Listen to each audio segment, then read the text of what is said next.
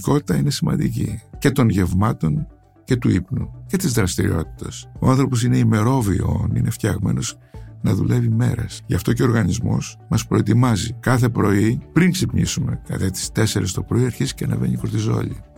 Αυτόματα. Όταν ξυπνήσουμε ας πούμε 8 η ώρα είναι ήδη ψηλά και μας έχει ήδη έτοιμους για να ενεργήσουμε την επόμενη μέρα, να δουλέψουμε, να βγούμε. Και μετά τις βραδινές ώρες ο οργανισμός είναι φτιαγμένος να πέσει η κορτιζόλη, να πέσουν οι κατεχολαμίνες, οι ορμόνες του στρες και σιγά σιγά να κάνει τη λεγόμενη επιδιόρθωση.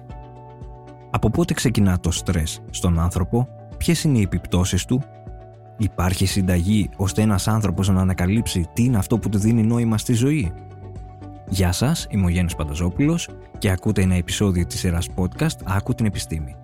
Για να μην χάνετε κανένα επεισόδιο, μπορείτε να μας ακολουθείτε στα Google Podcast, στο Spotify και στα Apple Podcast.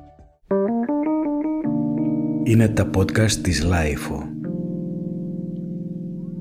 Σήμερα έχουμε τη χαρά και την τιμή να φιλοξενούμε στο στούντιο της Lifeo έναν κορυφαίο Έλληνα επιστήμονα, ο οποίος έχει αλλάξει τον τρόπο με τον οποίο ασκείται η παιδιατρική διεθνώς. Ο Γεώργιος Χρούσος γεννήθηκε στην Πάτρα το 1951 Σπούδασε στην Ιατρική Σχολή του Πανεπιστημίου Αθηνών, από όπου αποφύτησε με άριστα.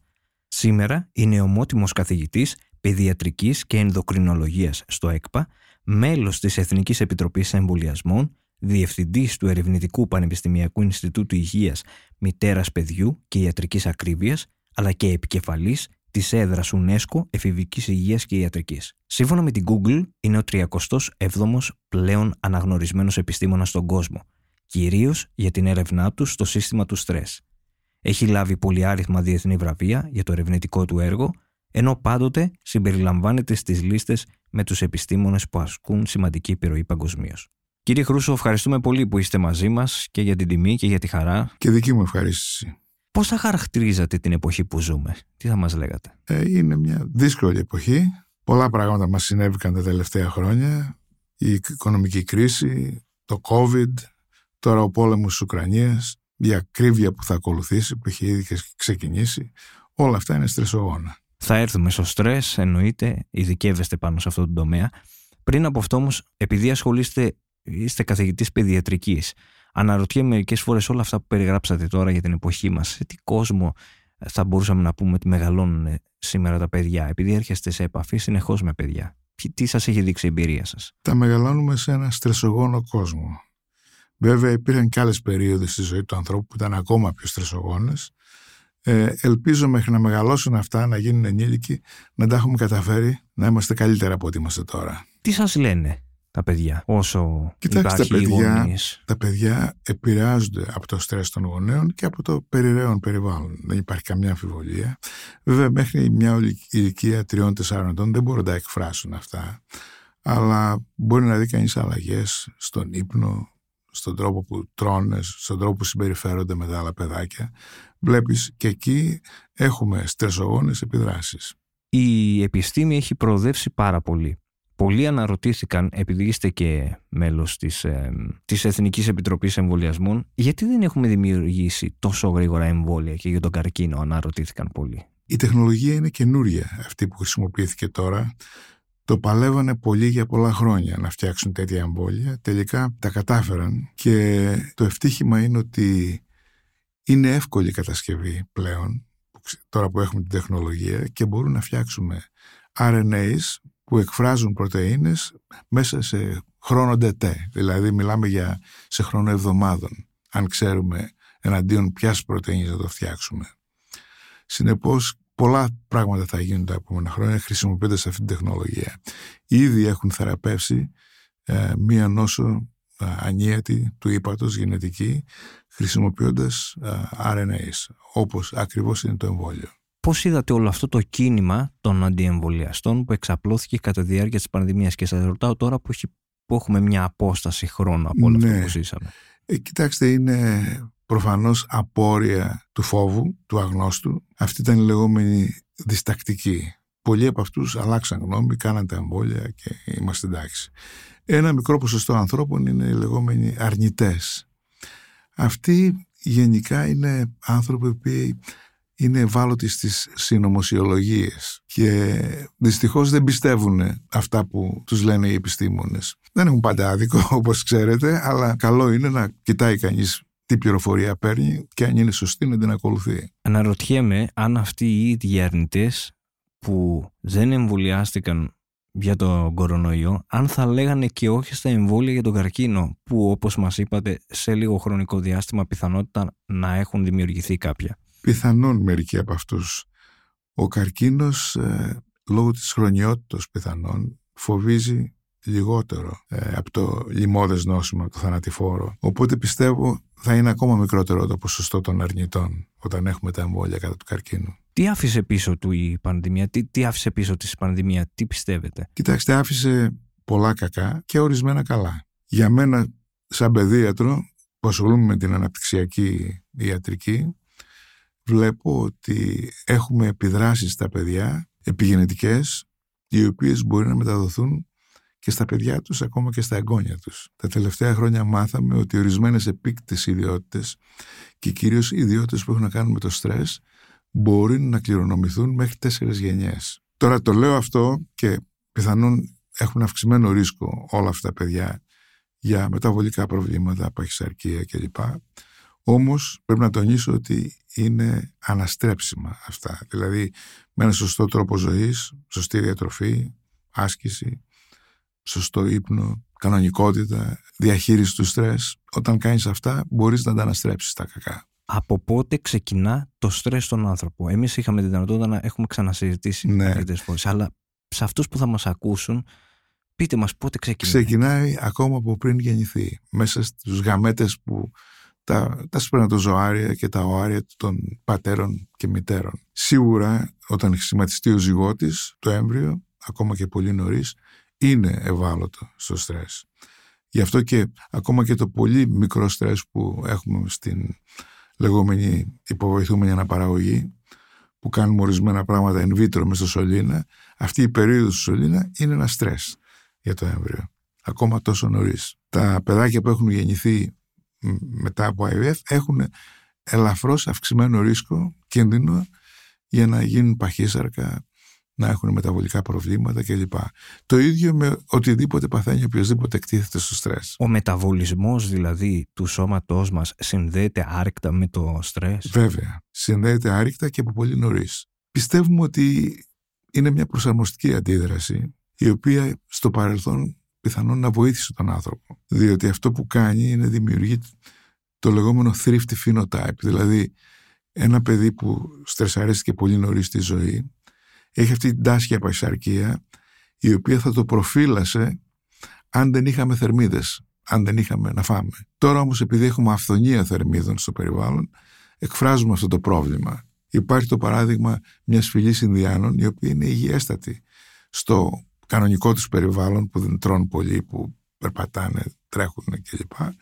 Όταν βρεθήκανε σε περιβάλλον σύγχρονο, με αυθονία θερμίδων, με ενόπνευμα, ποτά κλπ αυτοί σχεδόν 90% αναπτύσσουν παχυσαρκία και διαβήτη τύπου 2. Είναι ακριβώς αυτό το φαινόμενο, ότι είχε ζήσει αυτή η φυλή για πολλά χρόνια με έλλειψη θερμίδων, οπότε όταν βρέθηκε στο περιβάλλον των αυξημένων θερμίδων, ε, πάχυνε και ανέπτυξε τα προβλήματα της παχυσαρκίας.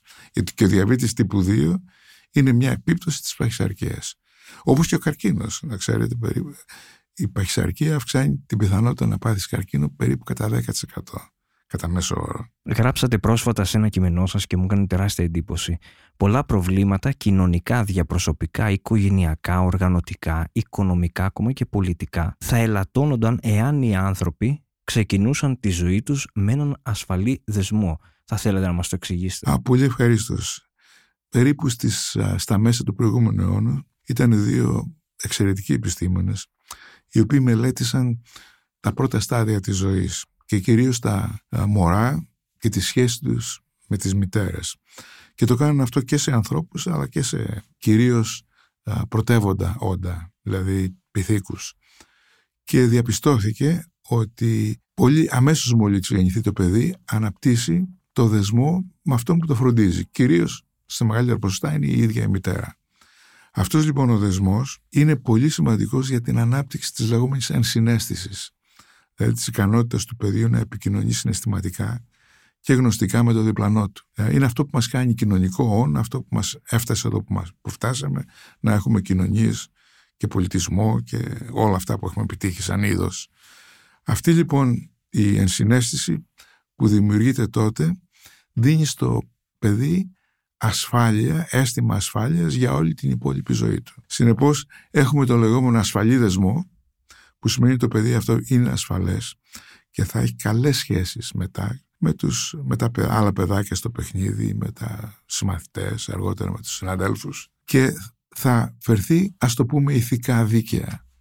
Ενώ αντίθετα υπάρχουν τρεις τύποι ανασφαλούς δεσμού με το φροντιστή, με τη μητέρα κυρίως, τα παιδιά αυτά έχουν ανασφάλεια και στην υπόλοιπη ζωή τους. Και η ανασφάλεια προκαλεί διάφορα κακά στον άνθρωπο. Και η συνωμοσιολογία ανασφάλεια είναι στην ουσία. Και ο φόβος για τα εμβόλια, όταν ξεφύγει από τη λογική, είναι και αυτό ανασφάλεια.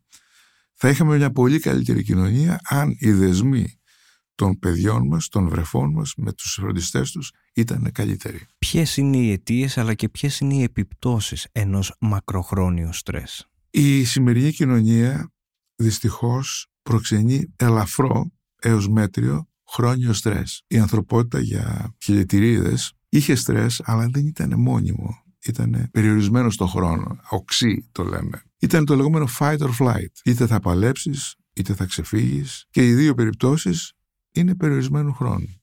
Το στρες του περιορισμένου χρόνου δεν κάνει κακό στον οργανισμό γενικά, εκτός αν είναι υπερβολικά μεγάλο. Σε αντίθεση, το ελαφρύ μέτριο στρες, αν είναι χρόνιο, σιγά σιγά κατατρώει τον οργανισμό. Και το κάνει αυτό διότι ανεβαίνουν οι ορμόνες του στρες και οι ορμόνες της φλεγμονής. Όχι πολύ ψηλά, αλλά είναι αρκετό κάθε μέρα όταν είναι συνεχές κάθε μέρα, κάθε μέρα, σιγά σιγά διαβρώνει τον οργανισμό. Και προκαλεί τα λεγόμενα χρόνια μη μεταδόμενα νοσήματα. Τα οποία ποια μπορεί να είναι. Είναι η παχυσαρκία και τα μεταβολικά προβλήματα που είναι ο διαβήτης τύπου 2, είναι η δυσλιπιδεμία, χολυστερίνη που λέμε, ψηλή χολυστερίνη, είναι η υπέρταση. Είναι δηλαδή τα προβλήματα που κατατρίχουν αυτή τη στιγμή την ανθρωπότητα. Και αυτά εμφανίζονται όπως ξέρετε αργότερα στη ζωή, αλλά ξεκινάνε νωρίς. Μην κοιτάτε που δεν τα βλέπουμε. Τώρα που έχουν παιδική παχυσαρκία, που δεν είχαμε στο παρελθόν, τώρα πλέον βλέπουμε τέτοια προβλήματα σε παιδιά που δεν υπήρχαν πριν. Και πώς μπορούμε, πρώτον, πότε μπορούμε να, αντι... να τα αντιμετωπίσουμε και με ποιους τρόπους; Προφανώς ο καλύτερος τρόπος είναι η προφύλαξη, να προφυλαχθούμε, ε, πρόληψη. Δηλαδή να ζούμε τέτοιου είδους ζωή με καλούς τρόπους, αυτά που είπα προηγουμένως, ώστε να μην αναπτυχθούν αυτά. Τώρα, αν αναπτυχθούν, ευτυχώς είναι αναστρέψιμο, αλλά χρειάζεται βούληση από τον άνθρωπο που θέλει να αναστρέψει αυτά τα προβλήματα. Και μπορεί να βοηθηθεί από ειδικούς να του δείξουν πώς να κάνει την κατάλληλη διατροφή, άσκηση, πώς να κάνει το χειρισμό του στρες, πώς να αλλάξει τη ζωή του, να μην κοιμάται τη μια μέρα στις 10 το βράδυ και την άλλη στις 3 το πρωί, διότι αυτό είναι πολύ στρεσογόνο η κανονικότητα είναι σημαντική και των γευμάτων και του ύπνου και της δραστηριότητας. Ο άνθρωπος είναι ημερόβιο, είναι φτιαγμένος να δουλεύει μέρες. Γι' αυτό και ο οργανισμός μας προετοιμάζει. Κάθε πρωί, πριν ξυπνήσουμε, κατά τις 4 το πρωί, αρχίζει και ανεβαίνει η κορτιζόλη. Αυτόματα. Όταν ξυπνήσουμε, ας πούμε, 8 η ώρα, είναι ήδη ψηλά και μας έχει ήδη έτοιμους για να ενεργήσουμε την επόμενη μέρα, να δουλέψουμε, να βγούμε, έτσι. Και μετά τις βραδινές ώρες ο οργανισμός είναι φτιαγμένος να πέσει η κορτιζόλη, να πέσουν οι κατεχολαμίνες, οι ορμόνες του στρες και σιγά σιγά να κάνει τη λεγόμενη επιδιόρθωση. Δηλαδή γίνονται βλάβες τις πρωινές ώρες που έχουν μεγάλη δραστηριότητα, το βράδυ οι βλάβες αυτές διορθώνονται. Εάν οι ορμόνες του στρες είναι αυξημένες, κορτιζόλη, εμποδίζει αυτές τις διορθώσεις. Και αυτός είναι ο λόγος που μαζεύουμε σιγά σιγά προβλήματα σε όλους τους ιστούς βασικά του οργανισμού μας. Αλλά κυρίως αυτό που μας σκοτώνει τελικά είναι τα αγκία. Βουλώνει τα αγκία, να το πούμε έτσι. Και αυτά επηρεάζουν την καρδιά, τον εγκέφαλο, όλους τους ιστούς. Ζούμε σε μια εποχή που θα το έχετε ακούσει κι εσείς πλέον, δηλαδή έχει γίνει, θα λέγαμε, μια γρήγορη ατάκα. Οι περισσότεροι στο οτιδήποτε κάνουμε έχουν μια απάντηση. Τις δύο λέξεις μην αγχώνεσαι. Εσείς όταν το ακούτε αυτό που ασχολείστε με το άγχος, τι απαντάτε. Να σα πω, δεν λέει τίποτα αυτό. Να σου πούνε. Όπως, και όπως πηγαίναν παλιά στο γιατρό, με διάφορα προβλήματα, χρόνιο πόνο, κόπωση κλπ. Και τους έκανε μια γενική αίματος, μια γενική ούρον και ορισμένες άλλες συστάσεις. Βγαίναν όλες φυσιολογικές και του λέει: Δεν έχεις τίποτα. Έχει στρες. Δεν γίνεται έτσι. Εάν κάποιος έχει άγχος, το άγχος είναι παθολογικό. Το στρες δεν είναι παθολογικό. Το έχουμε κάθε μέρα. Αυτό που είναι παθολογικό είναι αν μας επηρεάσει το στρες, και είναι το χρόνιο στρες που το κάνει αυτό, και μας προκαλεί δυσφορία και άγχος. Και αυτό είναι το άγχος. Και δεν μπορείς να το περιορίσεις να το πεις του άλλου, μην αγχώνεσαι. Αν είναι να αγχωθεί, θα αγχωθεί. Πρέπει να αλλάξει τον τρόπο ζωής του για να μην αγχωθεί. Το μην αγχώνεσαι σημαίνει άλλαξε τρόπο ζωής. Αυτό έχει γίνει μια εύκολη απάντηση για όλα και τελικά νομίζω ότι έχει χάσει ε, και δεν, την αξία. Δεν λέει τίποτα. Σωστή είναι η συμβουλή, αλλά δεν δουλεύει. Αυτό είναι το πρόβλημα. Το λέω με την έννοια κιόλας πόσο πολύ έχει μπει το άγχος στη ζωή μας, που είναι, έχει γίνει ναι. μια φράση δηλαδή τελείως καθημερινή. Επίσης, το είχατε γράψει κι εσείς στη ΣΥΠΑ, είχε κυκλοφορήσει, είχατε γράψει ένα προφητικό αμερικάνικο bestseller με τον τίτλο «Όσα γνωρίζω τα έμαθα στον υπηαγωγείο». Τελικά τα πρώτα χρόνια της ζωής μας είναι τόσο σημαντικά. Απόλυτα σημαντικά και για το δεσμό που σας είπα προηγουμένως, αλλά και τις σχέσεις που θα έχει το παιδί με τους γύρω του. Ακόμα και στο παιδικό σταθμό και στον υπηαγωγείο κλπ. Ο εγκέφαλος διαφοροποιείται πάρα πολύ τα πρώτα πέντε χρόνια της ζωής. Τότε ρυθμίζονται οι αισθήσεις όπως η όραση, η ακοή, αλλά και ο λόγος, η λογική και το συνέστημα και η ενσυναίσθηση και το αίσθημα του δικαίου, το αίσθημα της ηθικής. Δηλαδή στον υπηαγωγείο όταν φτάσει το παιδί ξέρει τι είναι καλό και τι είναι κακό. Ξέρει τι είναι δίκαιο και τι είναι άδικο. Αν έχει βρεθεί στο σωστό περιβάλλον θα έχει πλήρη ανάπτυξη. Δυστυχώς εάν τα παιδιά κακοποιηθούν ή παραμεληθούν τα πρώτα χρόνια της ζωής το πληρώνουν αργότερα στην υπόλοιπη ζωή τους. Εκεί πρέπει να δώσουμε μεγάλη προσοχή. Η καλύτερη επένδυση μιας κοινωνίας είναι στα πρώτα χρόνια της ζωής. Και βάζω σε αυτό και την εγκυμοσύνη. Γιατί και το έμβριο στην ουσία είναι ένα σχηματιζόμενο παιδί. Και η εγκυμοσύνη των εγγύων πρέπει να είναι καλή για να μπορέσει το έμβριο να αναπτυχθεί φυσιολογικά. Στους γονείς που θα μας ακούσουν, πείστε μας έτσι ορισμένες συμβουλές προκειμένου και αυτοί να, να σας ακούσουν με την έννοια πώς μπορεί να μεγαλώσει κάποιος ένα ισορροπημένο παιδί, αν μπορώ να το πω έτσι. Να σας πω ότι οι παππούδες μας και εμένα και οι γονείς μου ήταν μέτρια μορφωμένοι. Κάναν όμως το σωστό με κάποιο τρόπο. Κάτι ξέρανε. Τα παιδιά τους τα είχαν μαζί τους, τους φερόσονταν τρυφερά, τους δίνανε οδηγίες και περιορισμούς γιατί το παιδί χρειάζεται να ξέρει και τους περιορισμούς. Πάρα πολλά παιδιά δεν βγήκαν άσχημα και στην δεκαετία του 50 και του 60 που περάσαν και πολέμους κλπ.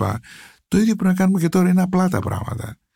Αγάπη, τρυφερότητα, διδασκαλία, πρέπει κανείς να ασχοληθεί με το παιδί, να του μιλήσει, να το διεγείρει με νέες γνώσεις, με μουσική, με χρώματα. Τα σχολεία Μοντεσόρη, παραδείγματος τα οποία τα ανέπτυξε η Μαρία Μοντεσόρη πριν από πάνω από έναν αιώνα, εκεί βασιζόσατε. Δηλαδή, δώσε στα παιδιά καλά ερεθίσματα στους παιδικούς σταθμούς και στα νηπιαγωγεία. Αυτό έλεγε η Μοντεσόρη. Και είχε δίκιο. Χωρίς να το ξέρει βιολογικά. Έτσι. Το είχε σκεφτεί, το είχε καταλάβει και το εφάρμοσε. Τα πράγματα κατά τη γνώμη μου είναι απλά. Όταν σου λέω ότι το παιδί, ο άνθρωπος σχηματίζεται από το χρόνο μηδέν που είναι το ο ζυγότης, μέχρι τα πέντε χρόνια, ε, πρέπει να δώσουν προσοχή σε αυτά τα πέντε χρόνια. Επίσης, ξέρετε τι μου κάνει εντύπωση; Πολλές φορές θα το έχετε δει ε, βγαίνοντας έξω σε ένα εστιατόριο, σε ένα καφέ, έχω παρατηρήσει πάρα πολλούς γονείς προκειμένου να συζητήσουν με τους φίλους τους, ενώ έχουν τα παιδιά μαζί, τους δίνουν ένα κινητό, ένα τάμπλετ και τα παιδιά είναι ήσυχα.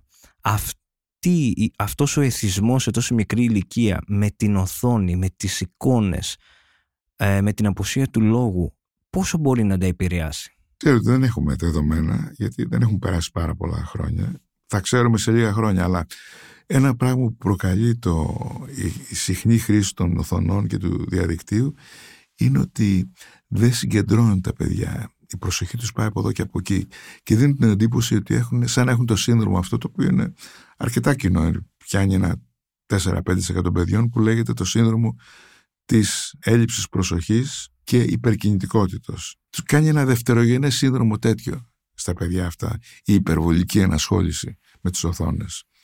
Οπότε άνθρωποι είμαστε, θέλουν και αυτοί να πιούν το καφέ τους, να φάνε, το καταλαβαίνω. Αλλά πρέπει να υπάρχουν όρια και εκεί. Η Αμερικανική Ακαδημία Παιδιάτρων λέει μέχρι τα τρία καθόλου και μετά μέχρι δύο ώρες την ημέρα. Μα γι' αυτό σας ρωτάω, ναι. γιατί νομίζω ότι είναι ένα θέμα που σίγουρα θα μας απασχολήσει στο μέλλον. Σίγουρα, σίγουρα, σίγουρα. Και θα δούμε τα αποτελέσματα αργότερα. Μετά το βιολογικό τέλος της ζωής, άλλος δρόμος πέραν της ανερπαξίας δεν υπάρχει; Παραμένουν στις μνήμες των άλλων, καταρχήν. Έτσι. Είμαι αριστοτελικός ε, από πλευράς φιλοσοφικής και ο Αριστοτέλης έλεγε ότι η ψυχή και το σώμα είναι ένα και σε αυτό συμφωνώ μαζί πάνε, συμπάσχει η ψυχή το σώματι, νοσούντι και τεμνωμένο, το δε σώματι ψυχή. Αυτό είναι αριστοτελικό. Και βέβαια πιστεύει ότι όταν διαλυθεί το σώμα, διαλύεται και η ψυχή. Δεν ξέρω αν αυτό είναι καλό ή κακό, αλλά η επιστημονική μου σκέψη εκεί με έχει πάει. Πιστεύετε ότι τα επόμενα χρόνια θα επιμηκυνθεί το προσδόκιμο ζωής; Σίγουρα. Εκτός αν κάνουμε τίποτα τρελά πράγματα και αν δεν καταφέρουμε να ελέγξουμε το κλίμα, με τον σωστό τρόπο ζωής και με τα φάρμακα που διαθέτουμε και που θα διαθέτουμε, σίγουρα το προσδόκιμο θα αυξηθεί. Έχει υπολογιστεί περίπου ότι ο χρόνος λήξεως ενός ανθρώπου είναι τα 130 χρόνια. Αν είναι έτσι, έχουν περιθώριο ακόμα. Δηλαδή βελτιώνοντας τις συνθήκες της ζωής μας και αφήνοντας τον εαυτό μας να κάνει τις απαραίτητες επιδιορθώσεις που προκαλούνται από το στρες το καθημερινό, θα μπορούμε να ζήσουμε πολλά χρόνια. Αυτό είναι που ήθελα να σας ρωτήσω τώρα. Νομίζω ότι είναι και λίγο οξύμορο αυτό. Ενώ διαβάζουμε έρευνες που λένε ότι επιμηκύνεται το προσδόκιμο ζωής, ξαφνικά ε, διαβάζεις άλλες έρευνες ταυτόχρονα που σου λένε ότι το πάρα πολύ ε, υψηλό μέγεθος άγχους που έχει ο άνθρωπος του δημιουργεί σοβαρά νοσήματα με αποτέλεσμα να πεθαίνεις και πιο γρήγορα από ό,τι τα προηγούμενα χρόνια. Ε, βέβαια. Το χρόνιο στρες σε σκοτώνει νωρίτερα. Αλλά έχει συμβεί το εξής. Στη μεγάλη επιδημιολογική μελέτη Enhains της Αμερικής που παρακολουθούν άτομα για δεκαετίες τώρα, τι διαπιστώσανε; Ότι ενώ οι Αμερικανοί εξακολουθούν να παχαίνουν, δεν έχουν σταματήσει να παχαίνουν, δεν έχουν πιάσει πλατό, ζουν περισσότερο. Και υπάρχει μόνο μία εξήγηση γι' αυτό. Χρήση πολύ καλών φαρμάκων. Υπάρχουν φάρμακα τα οποία μπλοκάρουν τους παράγοντες κινδύνου του χρονίου στρες. Αυτό που σας είπα, μπλοκάρουν τη φλεγμονή, μπλοκάρουν την κορτιζόλη, μπλοκάρουν τις κατεχολαμίνες. Είναι τα φάρμακα που χρησιμοποιούμε για την κατάθλιψη, για την υπέρταση, για τη δυσλιπιδεμία. Όλα αυτά τα φάρμακα έχουν να κάνουν με στρες και φλεγμονή. Μπλοκάρουν τους παράγοντες κινδύνου. Εσείς έχετε βρει απάντηση που ασχολείστε τόσο πολύ με το στρες; Τι δεν σας δημιουργεί σας προσωπικά στρες; Κοιτάξτε, δεν θα ήμουν, δεν θα ήμουν άνθρωπος. το στρες μου δημιουργείται από τα γνωστά στρεσογόνα ερθίσματα. Το θέμα είναι πώς το προσλαμβάνεις και πώς το διαχειρίζεσαι. Και όπως είπα, πρέπει να κρατάς τον οργανισμό σε καλή κατάσταση έτσι ώστε να είσαι ανθεκτικός. Είναι η περίφημη resilience, ψυχοσωματική ανθεκτικότητα. Όταν ζεις μια υγιεινή ζωή, όταν κοιμάσαι καλά, όταν τρως υγιεινά, όταν ασκείσαι, έχεις αυξημένη ψυχοσωματική ανθεκτικότητα. Συνεπώς, αυτό πρέπει να κάνουμε όλοι. Είναι αδύνατον να αποφύγουμε τα στρες, είναι μέρος της ζωής. Και να σου πω και κάτι, τα στρες που είναι διαχειρίσιμα, τα χρειάζεται ο οργανισμός. Εάν πάρεις κάποιον και τον βάλεις σε ένα μέρος και του δώσεις και φαγητό και δεν του δώσεις ερεθίσματα στρεσογόνα, θα πεθάνει. Δεν θα μπορέσει, θα πάθει κατάσταση και θα πεθάνει. Ο άνθρωπος χρειάζεται ένα optimum stress. Αλλά το στρες αυτό πρέπει να είναι διαχειρίσιμο. Και δημιουργικό από Και δημιουργικό, ακριβώς. Τι συμβουλή θα δίνατε σε ένα νέο σήμερα, αν σας ρωτούσε; Ζήσε υγιεινά και βρες κάτι που σ' αρέσει πολύ, αγάπησέ το και κάντο. Είναι το φαινόμενο του νοήματος ζωής και της υπέρβασης. Αυτά τα δύο είναι που φέρνουν την ευδαιμονία, δηλαδή την ευτυχία η οποία είναι παρατεταμένη. Διότι η ευτυχία, η κανονική, παίρνεις κάτι καινούριο που σου αρέσει, μετά από λίγο περνάει και μετά ψάχνεις για το επόμενο. Έτσι είναι φτιαγμένος ο οργανισμός, ο άνθρωπος. Αυτή είναι η ζωή. Αλλά εάν καταφέρεις και έχεις ένα νόημα ζωής και μπορείς να κάνεις υπέρβαση του εαυτού, να έχεις αλτρουισμό, να βοηθήσεις όπου μπορείς, αυτό δίνει στον άνθρωπο την ευδαιμονία. Αυτή είναι η συμβουλή μου. Υγιεινή ζωή και έβρεση νοήματος ζωής και υπέρβαση. Τι είναι αυτό που σας έχει μάθει η ενασχόλησή σας με την παιδιατρική; Πήγα στην παιδιατρική και τη σπούδασα, όπως και στην ενδοκρινολογία αργότερα, γιατί ήθελα να καταλάβω τον άνθρωπο. Και τελικά είχα δίκιο σαν παιδί όταν έκανα τις αποφάσεις μου, γιατί για να καταλάβεις τον άνθρωπο πρέπει να τον δεις στα πρώτα στάδια της ζωής του. Τα αναπτυξιακά στάδια. Επίσης, για να καταλάβεις τη φυσιολογία του ανθρώπου, πάλι πρέπει να δεις τα αναπτυξιακά στάδια. Το γεγονός ότι είχα κάνει την παιδιατρική πριν κάνω την ενδοκρινολογία, μου βρέθηκε πάρα πάρα πολύ χρήσιμο. Και η μία ειδικότητα προς την άλλη. Ε, αμοιβαία. Και δεν μετάνιωσα τελικά. Ο κόσμος των συναισθημάτων σας απασχολεί, δηλαδή έχετε μπει στη διαδικασία με τέτοια μακρά και κορυφαία επιστημονική πορεία που έχετε να πείτε στη διαδικασία, να πείτε τι είναι ο έρωτας, αλλά από πλευράς επιστημονικής ε, άποψης, δηλαδή θέμα νευρώνων; Ο έρωτας είναι θέμα νευρώνων, προφανώς. Ε, είναι εγκεφαλικός, να το πούμε έτσι. Στον εγκέφαλο συμβαίνουν όλα αυτά και είναι ένα φυσιολογικό δίκτυο στον εγκέφαλο και μια φυσιολογική αντίδραση. Στα αγγλικά το λένε mating network. Στα ελληνικά δεν έχουμε τόσο καλή λέξη για το mating, διότι δεν είναι συνουσία. Το mating είναι ζευγάρωμα. Δηλαδή να αγαπάς κάποιον και να τον αγαπάς με πάθος. Έτσι. Και ο, ο καλός έρωτας πολλές φορές ξεκινάει με πάθος. Αλλά μπορεί να και δημιουργηθεί και αργότερα το πάθος. Αυτό που έχει σημασία σε έναν επιτυχημένο έρωτα είναι να υπάρχει ένας βαθμός πάθους και να υπάρχει το αίσθημα της συντροφικότητας, της αγάπης. Έτσι, αυτό που συμβουλεύει και ο χριστιανισμός και ο επικουρισμός, όλες οι σωστές φιλοσοφικές σχολές και θρησκείες. Υποστηρίζουν την αγάπη. Θέλω να σας ρωτήσω για κάτι άλλο. Λέμε πολλές φορές για το ευζήν ή δίνουμε περισσότερο προτεραιότητα στους νέους. Υπάρχει και το ευ γύρας. Τι θα μας λέγατε γι' αυτό; Να σας πω, είναι ενδιαφέρον ότι τα τελευταία χρόνια βρίσκουμε ότι ενώ θα περιμένει κανείς ότι όπως μεγαλώνεις τα χρόνια θα είσαι πιο δυστυχής, επειδή πλησιάζεις προς το τέλος, αυξάνει ο βαθμός ευτυχίας. Και τελευταία, μάλιστα, μετρήσανε και την ορμόνιο κοιτοκίνη και βλέπουν ότι αυξάνει με, με την παράδοση της ηλικίας. Δηλαδή υπάρχει βιολογική βάση. Συνεπώς, οι νέοι έχουν να περιμένουν κάτι καλό μπροστά τους, θα αισθανθούν καλύτερα. Αυτή είναι η φυσική ιστορία της ευτυχίας βελτιώνεται με την ηλικία. Και το εφηγήρας είναι κάτι πολύ καλό που να προσμένει κανείς. Γιατί σημαίνει ότι αισθάνεσαι καλά, λειτουργείς καλά και είσαι υγιής. Και απολαμβάνεις όλες τις γνώσεις που έχεις αποκτήσει και όλους τους φίλους και συγγενείς που έχεις αποκτήσεις από χρόνια. Δηλαδή δεν είναι κάτι το κακό το γύρας. Κακός έχει θεωρηθεί έτσι. Είναι μια, ένα μεταβατικό στάδιο της ζωής το οποίο έχει βοηθήσει την ανθρωπότητα, γι' αυτό και το έχουμε. Έτσι. Διότι η γνώση που αποκτάει κανείς και η εμπειρία γίνεται συμβουλή για τους άλλους. Συνεπώς, εγώ είμαι υπέρ του υγιούς μακρού γύρατος. Τι σας δίνει η ελπίδα σήμερα; Μου δίνει ελπίδα ο άνθρωπος ο ίδιος. Τα ανώτερα αισθήματα που έχει αναπτύξει σαν είδος. Είναι μοναδικό αυτό. Έτσι. Και δεν μπορώ να καταλάβω και γιατί το σύμπαν μας έχει προχωρήσει με τέτοιο τρόπο, ώστε αυτή τη στιγμή, εάν κοιτάξει κανείς πολυπλοκότητα στο σύμπαν, ο άνθρωπος και ο πολιτισμός του είναι η αιχμή του δόρατος πολυπλοκότητας. Δεν υπάρχει άλλο πιο πολυπλοκό στο γνωστό μας σύμπαν. Τελευταία ερώτηση. Τι θεωρείτε σημαντικό στη ζωή, τι σας έχει διδάξει η ζωή; Το σημαντικότερο απ' όλα είναι η φιλία, η αγάπη. Κύριε Χρούσο, θέλω να σας ευχαριστήσω πάρα πολύ. Πάντα χαίρομαι να συνομιλώ μαζί σας. Πάντα μας λέτε ενδιαφέροντα πράγματα. Χάρηκα πάρα πολύ. Και εγώ το ίδιο και σε ευχαριστώ πολύ για την ευκαιρία να μιλήσουμε.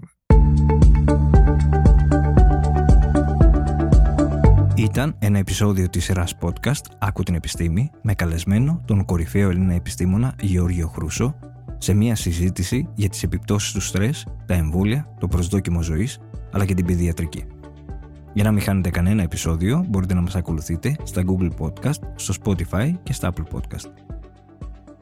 Ηχοληψία, επεξεργασία και επιμέλεια, φέδωνας χτενάς και μερόπικοκίνη. Ήταν μια παραγωγή της Lifeo. Είναι τα podcast της Lifeo.